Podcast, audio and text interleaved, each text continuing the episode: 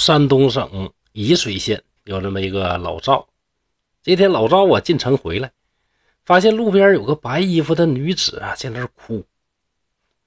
要说这酒色财气是人见人爱，老赵一方面是好奇，更重要是好色，仔细打量一番，这一看呢不得了，眼睛当时就长人家姑娘身上了，没见过这么漂亮的女子。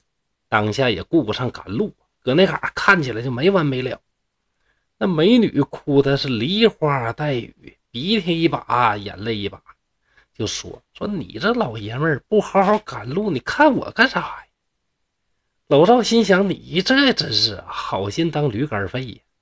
就说：“我看这荒郊野岭，你怎么哭这么惨，弄得我心里也挺难受的。”女子就说：“哎。”咱家当家的死了，我一个妇道人家以后可怎么活呀？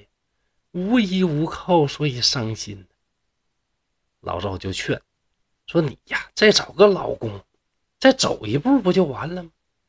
女子说道：“我这孤苦无助的弱女子，我上哪里去找呢？要是有人要我，有个依托，给人当妾也行啊。”老赵一听，咋的？哎，当妾也行，那赶紧自荐，说你嫁我得了呗。这女子啊也没推辞，就同意了。可是这地方离老赵家还真不近呢，带这个女子走路，那多难呢。老赵就想雇个车马，没想到这女子连声说不必，轻飘飘走起来像仙女似的。老赵跟着女子一会儿就到了家。这女子到了赵家是勤谨持家。一晃就两年，忽然有一天就说要回家。老赵一问才知道啊，什么没家呀？随口说的。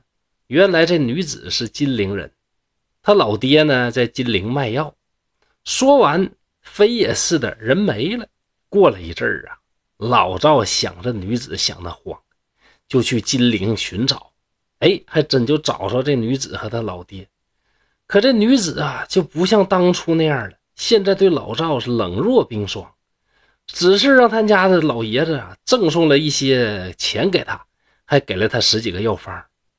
哎，没想到啊，一试这些药方还真挺好用。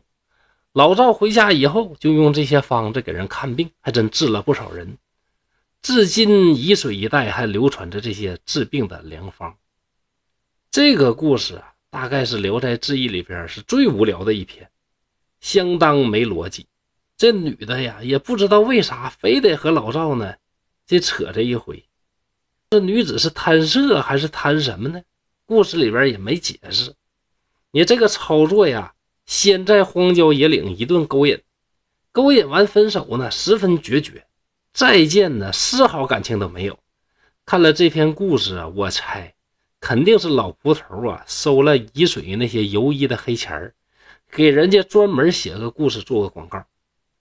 当然了，我也看到了有些大师，那家解释的好啊，以阶级斗争的高度，细致的解说了本篇，就好像《聊斋》这么多篇故事，哪篇都得讽刺点啥似的。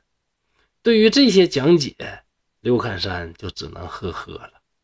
不管故事多无聊，按照我的原则，还是要把它讲完。这么多的故事，有精品，当然呢。也就有稍微差一点的，所以我们了解一下就好了。以后这篇故事你们就别读了。好，就到这里。刘侃山在沈阳，祝大家幸福快乐。